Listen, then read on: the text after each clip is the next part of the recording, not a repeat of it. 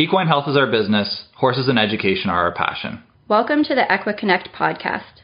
Here, we will have case based conversations and talk about interesting news and information with the goal of sharing knowledge focusing on equine health. This podcast is not a substitute for regular and emergency veterinary care. Our purpose is to inform and educate horse people, not to diagnose and treat medical conditions without a valid veterinary client patient relationship.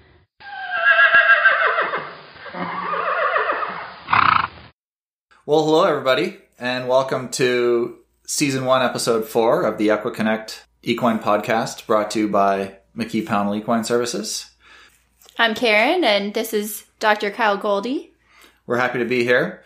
We really hope that you've enjoyed the first three episodes. It looked like we had quite a few people uh, download yeah. the download the podcast and have a listen. I think we were around last time I looked, it was 237 or something like that, which is more than we ever expected. So that's Absolutely. that's really really uh, exciting. Yeah. What's new with you, Karen? Uh, not too much. It's starting to get sunny out, so I'm pretty excited about that. A little bit warmer, mm-hmm. my kind of ideal working temperature. What about with you? Yeah, this time of year it's kind of like the uh, the calm before the storm, right? Because you know things are a little quieter in the in the horse world over the winter. Well, at least up in Canada, anyway. Our, yeah. Our, clients down in uh, Florida have a have a different experience of uh, the winter season. But yeah, certainly up here it's it's quieter for the vet community and gives us a chance to rest up and lick our wounds and maybe take a vacation and stuff like that. But um, yeah, as I say, it's calm before the storm because coming up very shortly we have mares to start breeding and foals to start uh, helping out and horses start getting ready to show getting ready to show vaccines. We just finished a bunch of uh, dentistry. Um, That's right. We, we, had our, our dentistry month. It's uh, it's getting to be that time of year, so kind of exciting. I know one thing that you and I are both kind of looking for at, at this point is as much feedback as we can get from um, the listening audience. You know, uh, with 200 plus people out there listening, I'm, I'm sure you have some constructive criticism. So don't hesitate to write us or call us or uh, get back to us um, and give us some feedback because we want to make the podcast as good as it possibly can be. You know, we, we really would value that feedback. Also, what other feedback are we looking for? Topics? Top yeah topics would be would be great. Um, questions that have come up potentially mm-hmm. from from topics that we have already covered. Things that you want us to elaborate. We'd love the the feedback and love to be able to interact with you guys more so. I know we have talked about potentially having a um, Facebook page or or, yep. or something like that for the podcast itself. And in the future, what we'll try to do is have some visual uh, materials available on there as, as well for people to to sort of coincide with the podcast. So today's topic is uh, very much spring themed. That's right. We're going to talk about reproduction and how babies are made. Uh, That's right. at least in the equine world, we're going to try to give you guys a, an overview of some considerations you might make if you uh, if you are considering breeding a mare, and then we'll, uh, as always, have a case to discuss at the end that may or may not have to do with reproduction. Well, we'll see what happens. Sounds Alrighty. good. Yeah, so you want to breed a mare. I guess the first thing to think about is what mares make good candidates. Mm-hmm. Karen, can you think of anything that you would be looking for in a good mare or perhaps things that you want to avoid?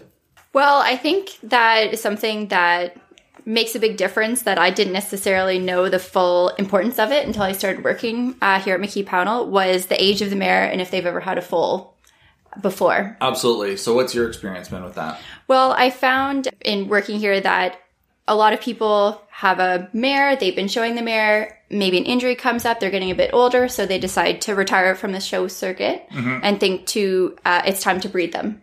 Yeah. And then in my experience, we started to have a bit of difficulty if it's their maiden, so they have not had a foal before, mm-hmm.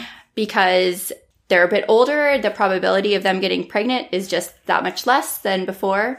And I didn't quite realize the importance of it because in my mind, growing up, I thought, hey, you have a show horse. Maybe it's a good one. You think this is a great horse. Love to create another one. Not quite realizing the importance of age, I guess, in that factor. Yeah, that's a really, really good point. Uh, and another point that uh, it brings to mind before I forget it is uh, I know a lot of people think of embryo transfer as a, a means of sort of salvaging the genetics from an older mare. Right. And that's not really a great plan from from my understanding. I've talked to a, a few um, repro specialists in the past, and of course, just as you're implying, their very first question is, "How old is the mare?" Right. Okay, because I, I find clients think that, "Oh, okay, well, I've got a, an older mare now. Um, she's got a lot of cysts in her uterus or something like that, and, and uh, doesn't seem to want to conceive anymore. So we're going to try to we're going to try to do an embryo transfer." The problem is that her eggs are old too Right. right? So it, th- there's a lot of factors against them as they start to get older and older. And you know, when I think when we're thinking about embryo transfer in mares, it's it's not necessarily to try to, as I say before, um, salvage the genetics of, of older mares because that ship may have already sailed. Sailed, yeah. Uh, it- you know what I mean? And you can spend a lot of money trying to trying to do embryo transfer on a mare that just just isn't fertile anymore, Mm-hmm. right? But where it works really, really well, can you think of a good situation where it would work really well? I'm thinking of those mares that we have that are still competitive. Absolutely. So yeah, if you've got a, a four horse mare that's uh, that's still competing, a race horse, you know, there's all there's all kinds of uh, situations where you've got these valuable genetics and you'd like to get them propagated sooner than later and not have your mare have to take any time off. Right. Right. That's something that could definitely be considered, um, and something that we're uh, hoping to uh, make more available to our clients um, here at McKee Pownall in the in the near future. We actually have uh, Dr. Jim Welsh down in um, CE course at the moment. uh, Trying to uh, uh, maximize his skills so that we can bring the best uh, repro skills to the practice um, to enable us to perform embryo transfer well and uh, and get the get the results that our clients are are looking for. So uh, it's very exciting. Absolutely. So uh, what do you think of attitude? Well, definitely attitude makes a big difference for us in terms of working with the mare. Yeah, that's for sure. Yeah, like Yeah. I'm thinking of sedation wise. If each time we're going there to cycle check the mare, it's going to be that extra little bit of cost in order to sedate them and, and to deal with. Yeah, yeah. Oh, absolutely. You deal with some mares that are just yeah, you, you just can't handle them um, for for the repro exams without uh, without sedation. You know, and sometimes I wonder about uh, are are those is is there a genetic component to that, Right. behavior too? Uh, you know, is that something that we really want to propagate? And that you know that that can be kind of hard to hard to answer. I've definitely seen foals from some mares that were a bit on the evil side that Right. turned out perfectly perfectly reasonable and and and vice versa so it's it's difficult to predict another point i i want to make is that a lot of people think that the the stallion you can you basically just pick the stallion that most expensive stallion you could afford for example you know what i mean and that that's going to solve all your mare's problems Right. and mm-hmm. I really don't think that's a good way of going about things. I think we have to be a little bit more selective about who we choose as as sires because it's a it's a scientific fact that the mare makes up more than 50% of the foal. Huh? Okay. Okay. So everybody always thinks about the stallion side of the equation, right? So who's the sire of this foal, blah, blah, blah, blah, Right. and get all excited about the, the stallion. But ultimately, the mare is more than 50% of the foal. Wow, I didn't know that. Yeah, so it's it's it's kind of interesting. So we really should be picking out good good mares, uh, you know, with with good conformation. Like conformation's so important. Oh, Um, absolutely. things I've definitely seen that seem to have a heritable component or um, club feet. Uh, Mm-hmm. you, you you do see that. Uh, Like I've I've definitely dealt with mares that consistently produced uh, club foot on the same foot in, in every foal kind of Wow. thing. A- And you know maybe you decide that's just not what we're going for, and you can get the same sort of thing from the stallion side too. I generally find we're more selective about who gets to become a stallion someday, right? Right. Uh, you, you know, generally those those horses are pretty spectacular on paper um, before yeah. they even have the opportunity to compete as a stallion. But um, but yeah, just some different things to consider. So if there's one takeaway, the the mare is more than fifty percent of the foal. A good mare is very very important, and if you think about it, tough to find, right? Definitely. Anybody can breed to any stallion, right? They're just waiting. All they need is a check and, and, and you're good to go. But try to find a really fancy mare. You know, sometimes it can be uh, it can be a challenge, and and that's because they're they're a, a highly sought after commodity kind Mm-hmm. of thing, right? That's a good uh, good little chat about case selection, and, Mm-hmm. and you know that there's always going to be controversy as to you know. Who, Who's good, who isn't, uh, and uh, what traits are heritable, what aren't, blah blah blah blah blah. But I I guess the moral of the story is just just keep these things in mind when you're when you're trying to decide. Yeah, go Can we actually touch base just a little bit on the how it influences mares getting pregnant in terms of if they're in some sort of pain due to an injury? We over the hmm. years we've kind of had mares that have had issues. I'm thinking of one that had a, a foot issue mm-hmm. and it was quite lame, quite sore, and mm-hmm. it wasn't getting pregnant. Mm-hmm. And as soon as the foot issue was dealt with and she was more comfortable, it kind of was like a light switch that she was able to get pregnant soon thereafter. That's a really, really good point. You really want to be breeding healthy horses, right? Mm-hmm. And that goes same for the stallion side, right? If you have um, poorly kept stallions, they're not going to produce high quality semen, going to impair fertility. But absolutely on the mare side, generally what we want is, yep, sound, because we, we want to think about what's this mare's life going to be like for the next mm-hmm. 11 months while she's in gestation and then have to deliver a full, right? Mm-hmm. Like that's a lot of a lot of physical effort to to d- deliver a full, right? And to carry a full. So yes, they should be good and healthy and absolutely and sound. The other thing I was thinking is um, they also need to be in good weight. Right. Generally, your your conception rates are going to be higher when they're in a positive plane of nutrition.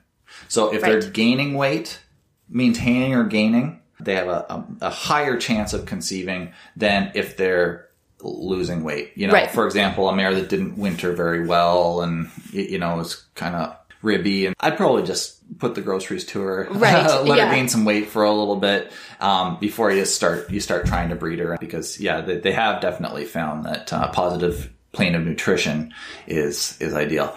That doesn't mean that we want fat mares, right? Right. But uh, but we do want we do want them in a positive plane of nutrition. The other thing that you find time and time again is um, underweight mares generally have poor perineal conformation. So that's the uh, the conformation of the the angles of the, the the vulva and the anus Right. right? So if, if you have a, a really underweight mare, they tend to have a really sunken Mm-hmm. anus. And so when they uh, pass manure and their vulva gets contaminated and in general, um, they're, they're going to be more difficult to get pregnant because it's harder to keep them clean, so to speak. Right, So, yeah. um, that's a, that's another, another good point. So boy, there's a lot of things to think about. That's right. we and we haven't even we haven't even gotten the ultrasound out of the truck yet so right yeah i wanted to talk about sire selection so we kind of touched on that with you know for the same reasons you want to pick a, a suitable mare you want to pick a suitable sire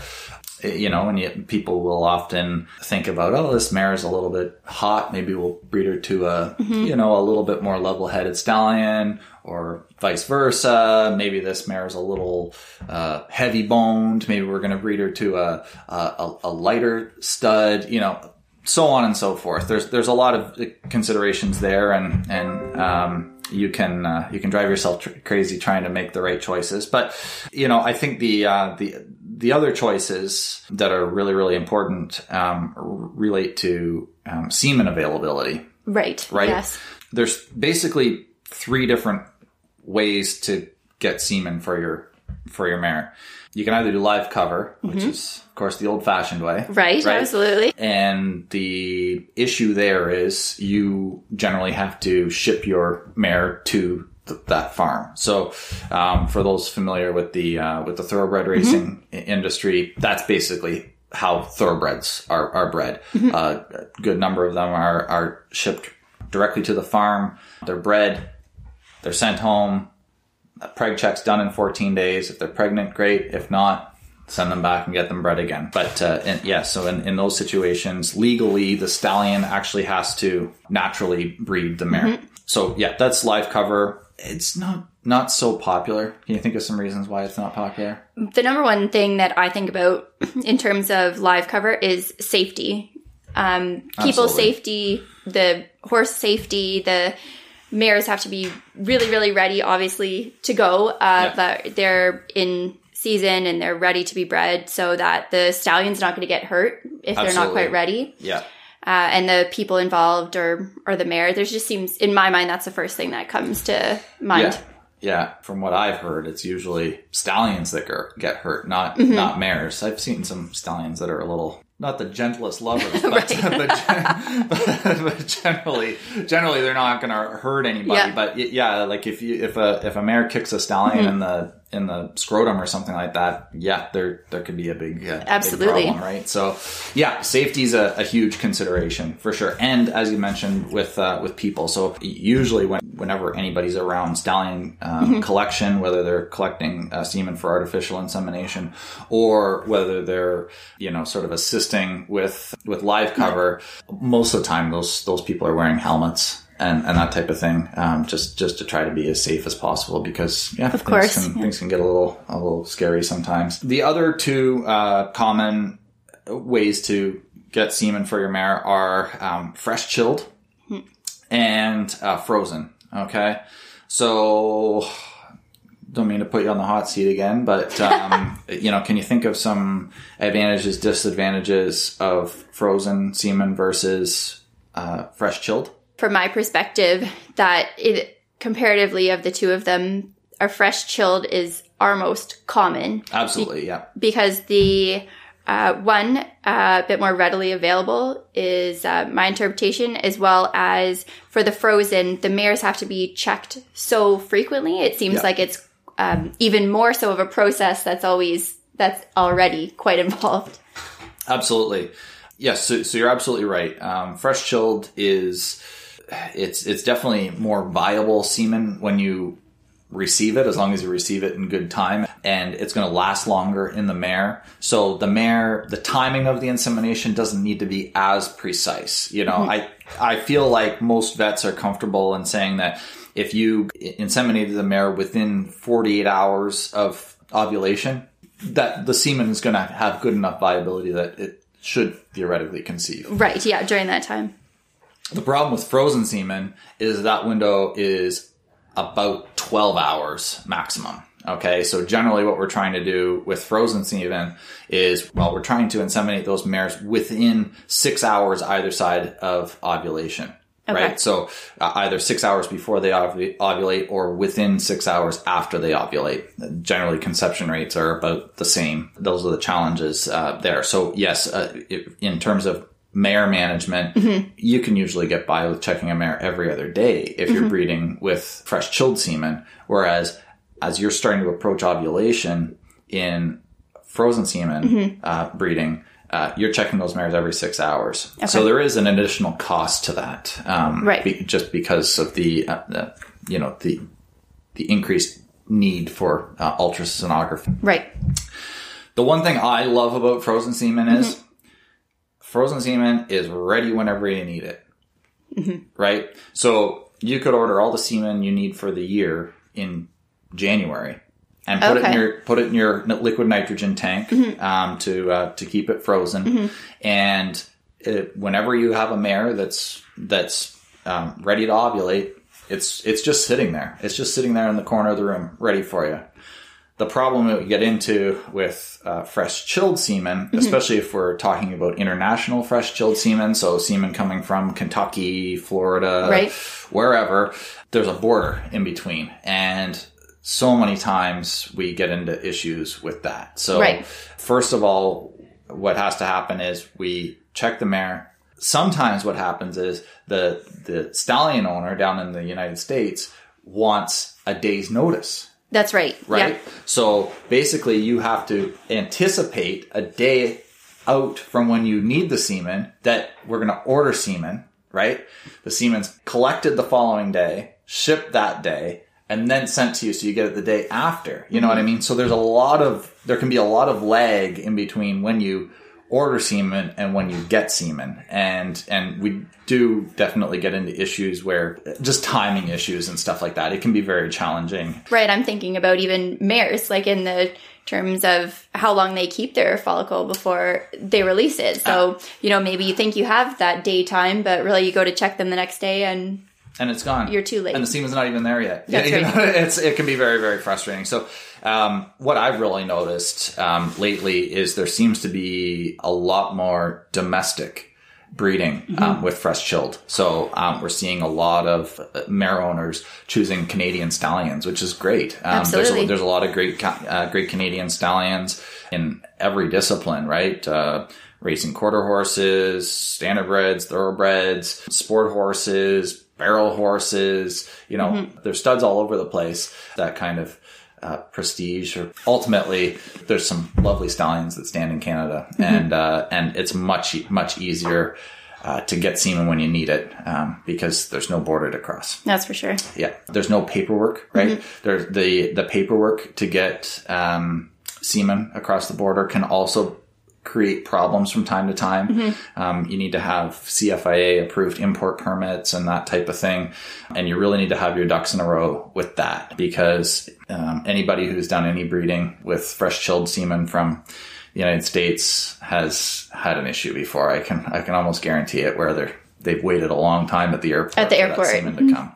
Yeah. So anyway, these are some considerations to make. Um, you know, yes, there's there's lots of good stallions in, in the United States too, but there are logistical challenges even on the Americans' mm-hmm. side because they have to get paperwork filled out each time they're going to send Okay. semen to, to the states or to Canada rather. Mm-hmm. So it's a lot of work on everybody's end to ship semen internationally. Now, that's an issue for fresh chilled. For frozen, if your frozen semen sits at the border for an extra 24 hours, doesn't really make a difference. You know what I mean? Because it's being shipped in liquid nitrogen. Right, so it So it's it, it, it's again, it's less time sensitive. It's it's not that big a deal. But these are just some things to think about, and our listeners can talk to their veterinarian and, and talk to other other people who have breeding experience Mm-hmm. and and see what their experiences have been. Um, I'm sure everybody's vary, and maybe I've just had some bad luck. I feel like I've spent a lot, lot of time at the airport. That a lot of wasted time there for sure. So. So the next thing I wanted to talk about was how how does the vet help with breeding? So, you know, especially this time of year, um, uh, racehorses of our a lot of racehorses are already being bred. Yep. Um, other disciplines where birthday doesn't matter so much are not quite not quite thinking There about that yet. You know, what did we do today? in the past, I've noticed we've had a lot of clients who originally have done kind of the breeding work themselves and they've had some difficulty with mares getting pregnant, realizing the importance of having a vet um, come into the picture.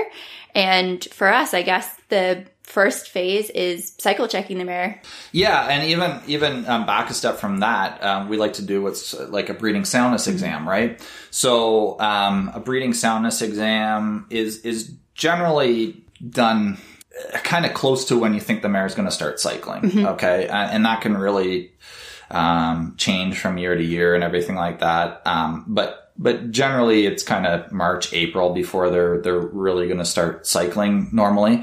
For those of you who aren't aware, they're, uh, mares go into a period of um, seasonal anestrus. It's called. So over the winter, they don't actually cycle regularly or anything like that, and then that starts to come on again in the spring. And there are ways of accelerating that so that you can get mares to start cycling earlier in the mm-hmm. season, but that's uh, that's a topic for another another episode. But anyway, so yeah, the, around this time of year is a great time to do a breeding soundness mm-hmm. exam where we can just check out the overall conformation, mm-hmm. As you say, uh, check the uh, check the mare's um, cycle, see um, if her ovaries are doing anything yet in in this year, and by doing anything, I mean are there are there any um, eggs developing in follicles at, at, uh, so far? And if there are, uh, we also like to do a uterine swab and cytology to make sure that that uterus is you know nice and healthy. There's no no uh, bacterial infections, no uh, inflammatory conditions that might interfere with with breeding. And I think um,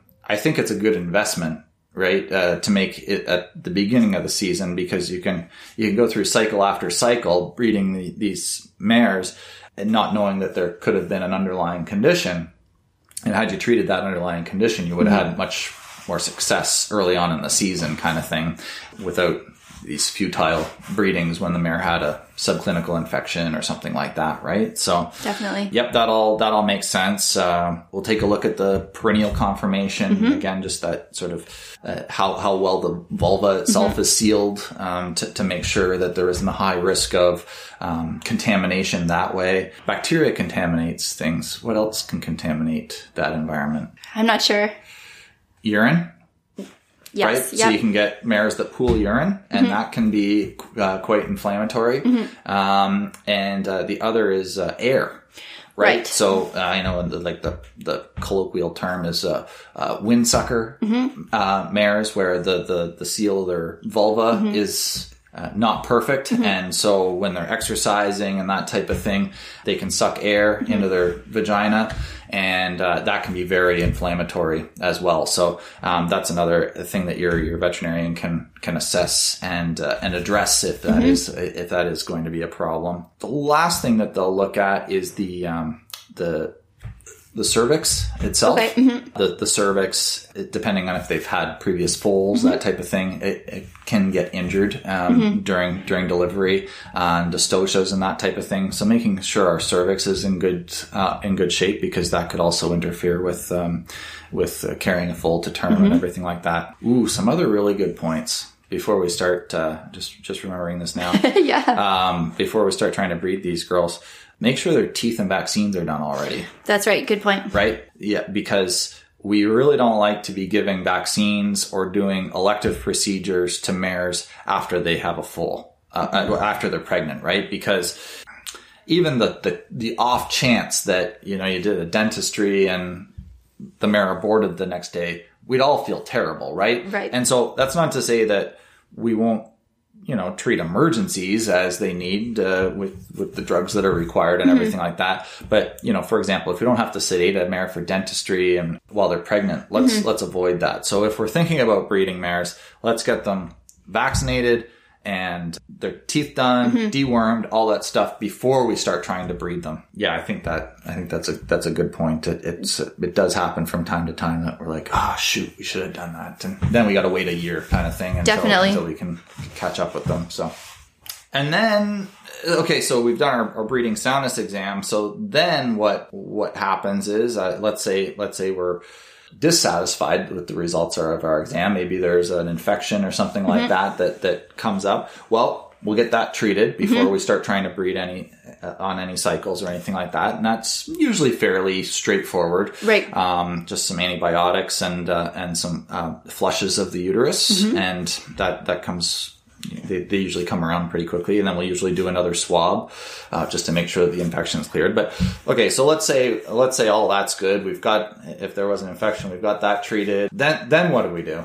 Well, then we start cycle checking the mare. Yeah, absolutely. So, um, what what Karen's referring to here is uh, basically with the ultrasound, we're able to look at the ovaries and the uterus and gauge where that mare is in her reproductive cycle. Right. So the mare's reproductive cycle is approximately 21 days hmm. from any point to any point kind of thing. I think the probably the best way to think of it is a mare that's coming into heat. Let's let's Yes. use that as our starting point because Yeah. it, it gets really confusing and I've never had to talk about this without a, a, gr- a- like a chart in front of me. Yeah, you know what I mean? So I'm trying to trying to think of ways to, to to make it clear without being able to point at pictures, and stuff like that. But um, yeah, basically.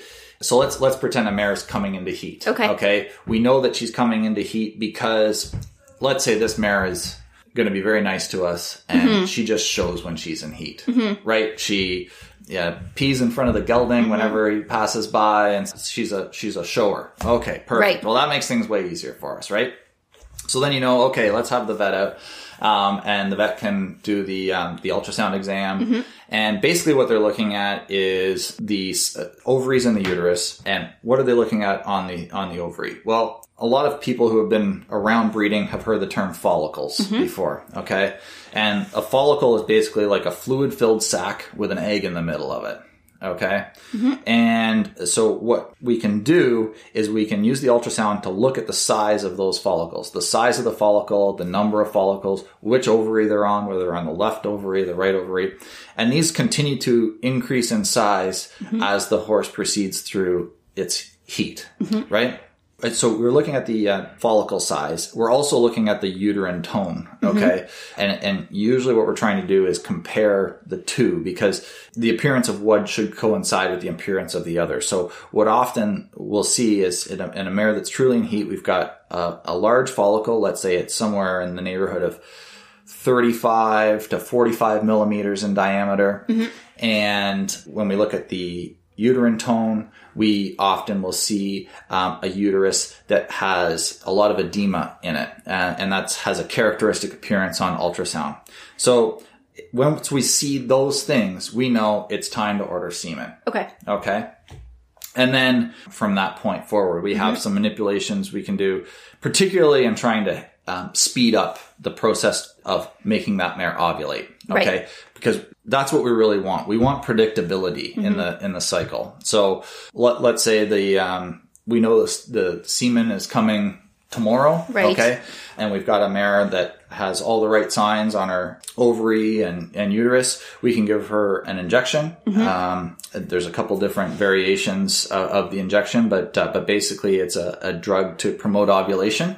And usually within, uh, 36 to 48 hours, those mares ovulate. So we know that when we put the semen in, uh, once they've had that shot, they're going to ovulate in a timely fashion. If we don't use those drugs and manage things appropriately, we can end up with these heat cycles that just kind of drag on. And, and remember what I said about the uh, semen only lasting so long in a mare. Like, let's say you breed her and she doesn't ovulate for 48 hours, then you're left wondering, well, do we need to breed her again? And people really don't like it when you have to order semen twice for a Right. given cycle. It's just it's not efficient from the mare the sire side, right? So so that's why we try to use this this timing well and, and try to use these these protocols well. And then uh, so let's say we get the mare bred. Usually we'll return in depending on a lot of factors, but usually we'll, we'll return somewhere in 12 to 24 hours and make sure that the mare is ovulated. So mm-hmm. make sure that that egg has hatched, so to speak, and Right. is, and is in, in an area suitable for fertilization. But but what we also want to uh, do is make sure that the mare hasn't, for example, reacted to the semen.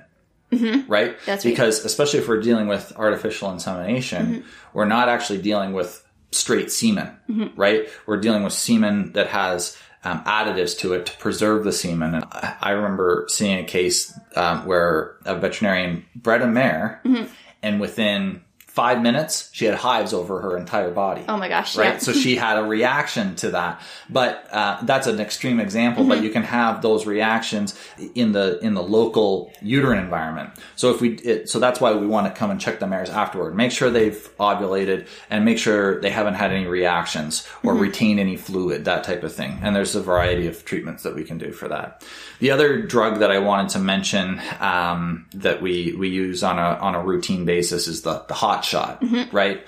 And uh, I don't want to get too specific on how, how it all works. If anybody has questions or anything, we can talk all about it. But basically, the, the hot shot is it's what's used to start a new heat cycle, mm-hmm. right? Timing matters. Um, but yeah, basically, there's two drugs that we're really using to control that heat cycle. You, use the hot shot, which is a prostaglandin, mm-hmm. to bring the mare into heat, and we use the ovulation promoter, whether it's deslorelin or Chorulon, to end the heat. Right. right? Okay so so we can, we have controls of both ends of it kind of thing and and uh, then we can we can kind of use that that information and and how we know the the mares respond to those drugs in order to set up a cycle right, Right. because sometimes we'll hear uh, oh well the, the stallion can't be collected this week. Oh okay well we'll have to time our, our hot shot on a different time because we don't want her to come in to heat on this week because we can't get semen that week, right? And that's a it's a total total wasted uh, Right. wasted cycle, right?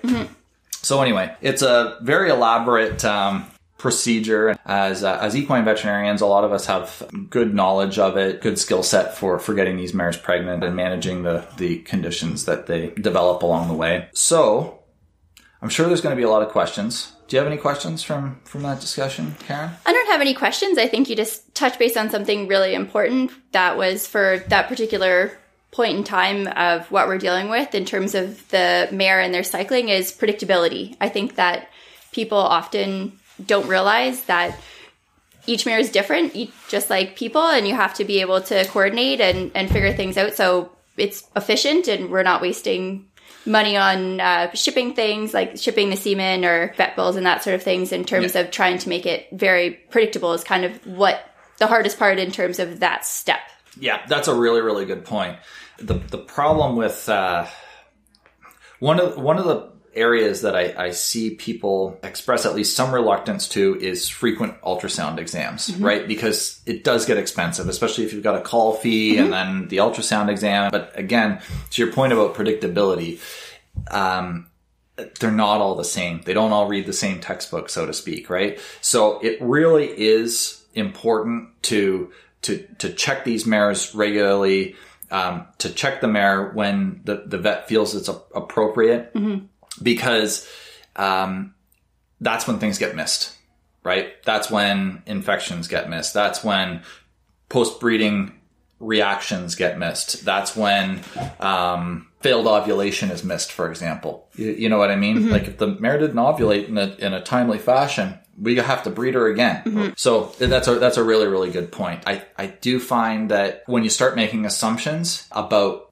you know the anticipated outcome or the anticipated uh, progress of a given heat cycle, that's when things start to kind of fall apart. It's really really important to be thorough in in the examinations and be uh, systematic and uh, follow a schedule mm-hmm. because yeah, you're absolutely right. If you if you don't, uh, things start to fall through the cracks for sure, mm-hmm. for sure. Uh, let, us assume that our, our breeding went perfectly. We did a, a, a check 24 hours later. Mm-hmm. Everything looked great. Mare ovulated. There's no fluid in her uterus. 14 days later, we check her, and hopefully we find a little black dot on the ultrasound, and that would that would be the sign of a uh, of a pregnancy. Hopefully, we only see one of them. That's what I was going to say. The yeah. importance of checking them at that would be to make sure that they don't one we see the pregnancy and two that we only see one pregnancy. Exactly. Yeah. Uh, horses are are not designed to carry two, uh, to, to carry twins. So it's very, very important that uh, mares are preg checked at 14 days to detect twin pregnancies so that they can be dealt with in a timely fashion. Mm-hmm. Because um, if you if you don't, they will almost certainly abort, and it's usually a, a late term kind of kind of thing. So it's just a it's very disappointing and, and generally mm-hmm. the, both the foals die.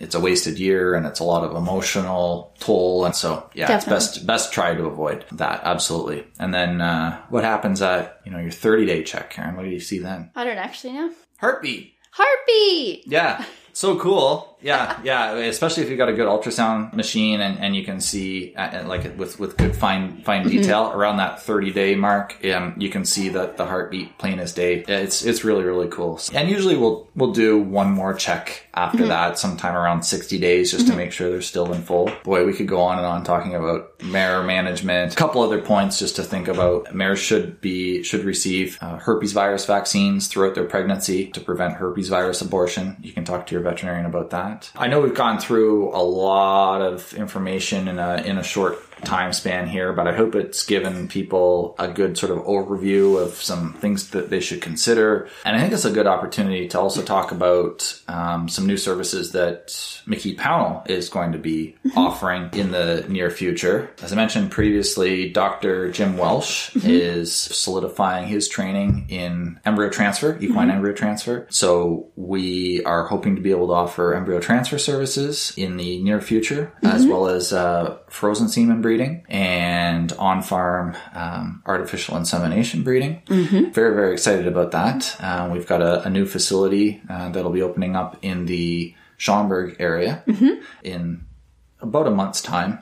Uh, where we will be focusing on uh, reproduction services, all manners of, of those, as well as providing rehab facility uh, for horses. So being able to offer uh, veterinary supervised rehabilitation therapies and that type of thing. So we're all very, very excited about mm-hmm. that, especially uh, for uh, the, the veterinarians who are really interested in reproduction. We're really, really excited about that because it just allows us to offer more services in a efficient manner because driving all over the countryside, we do get spread pretty thin. So by able, by being able to have more horses in one location, um, it, it's only going to improve, improve the success rate of breeding. And I think it's going to be a, a win-win for everybody. So Definitely. the other thing we wanted to talk about, this is a long episode so far.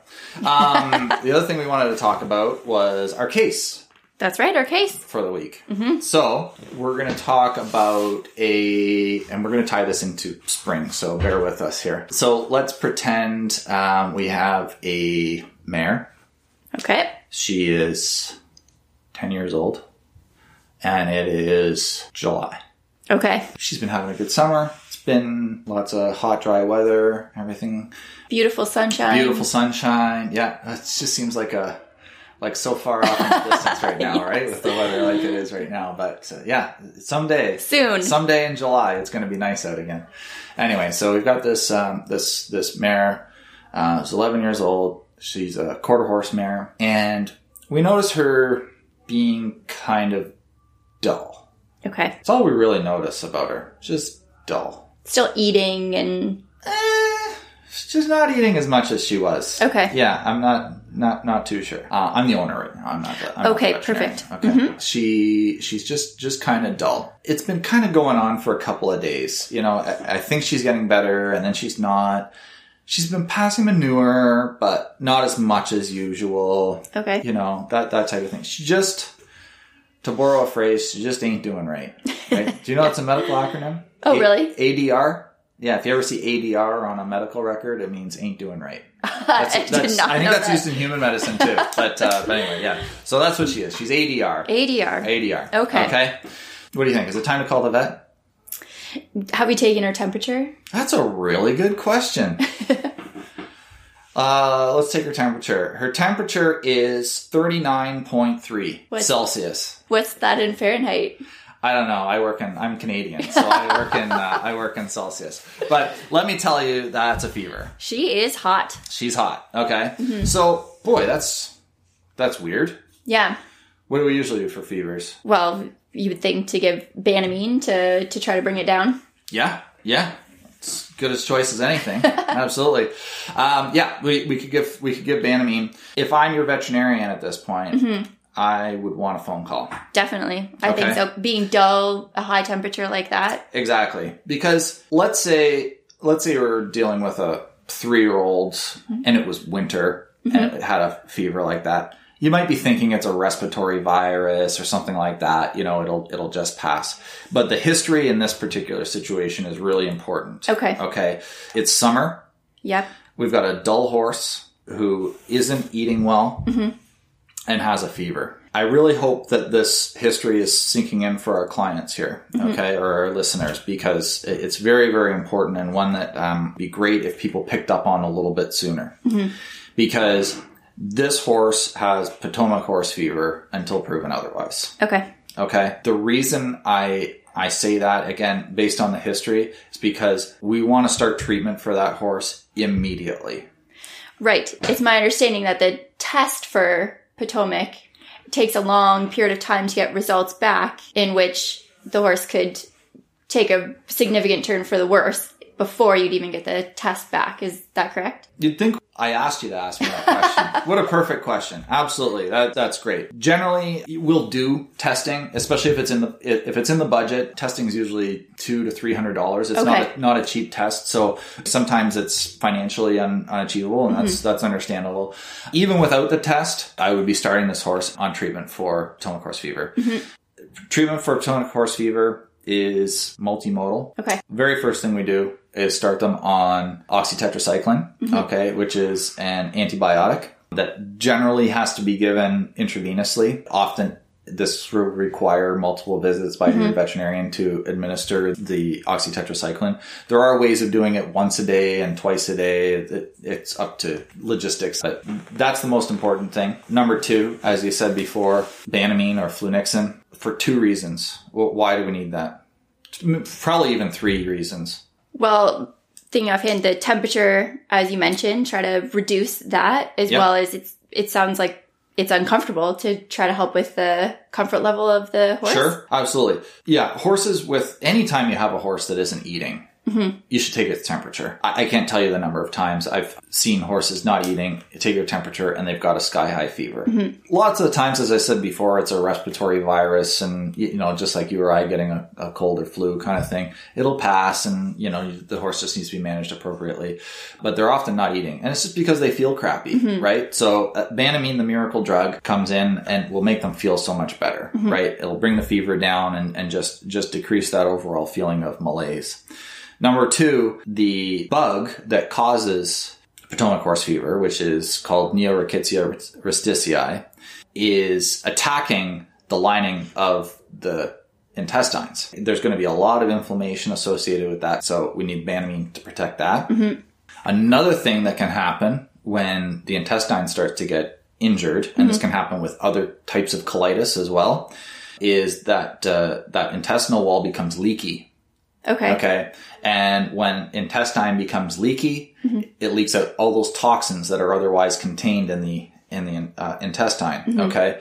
And those uh, toxins cause things like sepsis, septicemia, all kinds of things. Banamine is really good for treating that. Okay. Okay. Specifically, um, as it relates to coliform bacteria. And the other thing, and perhaps the most important thing, is to decrease inflammation overall throughout the body, particularly in the feet. Okay.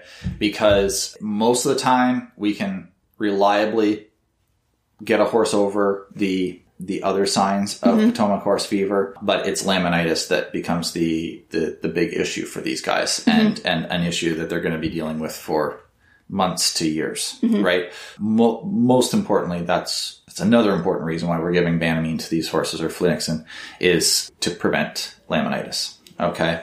Other strategies for preventing laminitis in these guys, icing the feet. Right. Okay. So we'll ice the feet constantly. So in this particular case, uh, 24 hours later, the horse developed diarrhea. Potomac horse fever doesn't always present with diarrhea, but most of the time it will. And it's usually a, a very watery diarrhea. Right. And if not managed properly, they're going to get dehydrated. They're going to end up with electrolyte um, abnormalities. Getting back to the point of we got to try to make them feel better. It's really, really important that we can keep them feeling good with the with the flunixin to keep them drinking Yes. and uh, and eating. You know, just as in people, if you continue eating, your body's pretty good at sorting these things out. It's when you stop eating and you just have these constant deficits that you end up with big issues, right? So those are some of the, the biggest factors to it. I'm not sure how many of our listeners have dealt with Potomac horse fever in the past, but it, it is definitely something to keep on your radar. I'm I initially practiced out more e- uh, east of this call region, and we I think we saw more cases of it out that way, but we'll we'll inevitably see cases in this area as well. It's generally transmitted by waterborne insects. Okay, so mayflies, caddis flies, that type of thing. Snails are an important part of the life cycle of the, the bug that mm-hmm. causes the issue. That's the Neorickettsia risticei. And so managing water around your horses is also very, very important. So I'm not a big fan of letting horses drink out of ponds, for Right. example. You know, real boggy areas and stuff like that. I would try to keep horses away from it because really it doesn't take much. But you, you see that sometimes in the summer when you've got this especially at the beach, you'll see like this line of dead bugs, right? Those could all be full of um, the, this the, the causative agent kind of thing, right? Really want to try to limit their exposure to those dead bugs. Definitely. Um, that involves uh, keeping water troughs clean. A- another really, really good point that somebody brought up to me is uh, keeping lights off around Right. the barn at night. Okay, Yes. because otherwise all the all the bugs are attracted to the light, and then they die, and they fall in the water, and then it, you've potentially got a contamination issue there. Definitely. The lights, I've heard a lot of people switching from the exterior lights from the barns, of the lights just keeping one on all night, to switching to the sensor ones. So Exactly. at least it's limited more like time exactly, that they're on. exactly. But uh, I, I do definitely think that's a that's a big factor keeping the keeping their exposure to to the bugs down. Absolutely. What other things can people do to prevent Potomac, Karen? They could vaccinate for it. Incredible answer. Yeah. So there is a vaccine on, on the market Mm-hmm. for uh, for Potomac horse fever. Um, we stock it. Um, we have it available in two forms. It, we have it with rabies as Mm-hmm. well. So um, by combining it with rabies, you can just give less shots overall. Mm-hmm. It's not ever combined with any other vaccines, to the best of my knowledge. Mm-hmm.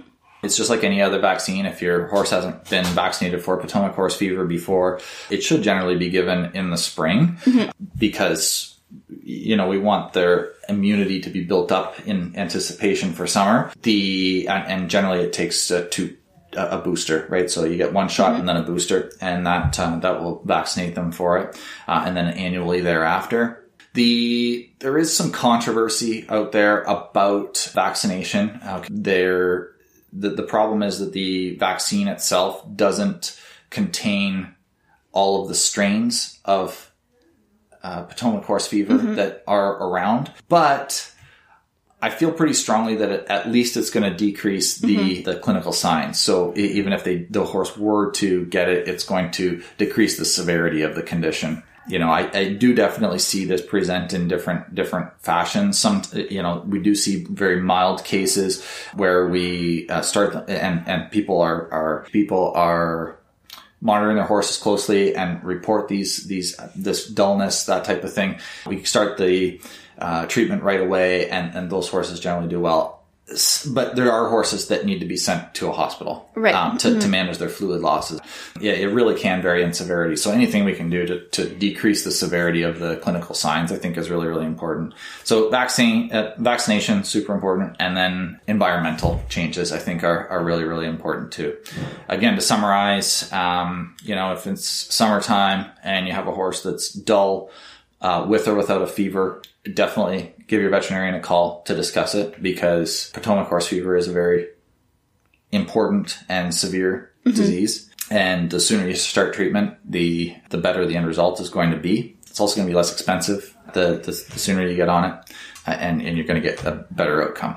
Just something to, I wanted to talk about that today, just to uh, put it in people's minds because it's at this time of year when people are starting to make the decisions about um, what they're going to vaccinate their horses for. You know, I, do, I don't know that uh, Potomac horse fever is necessarily in everybody's radar, but I hope that this does get people thinking about it. Absolutely, horses can die from it, and absolutely, horses can get laminitis from it, it which in itself. So, that was a lot.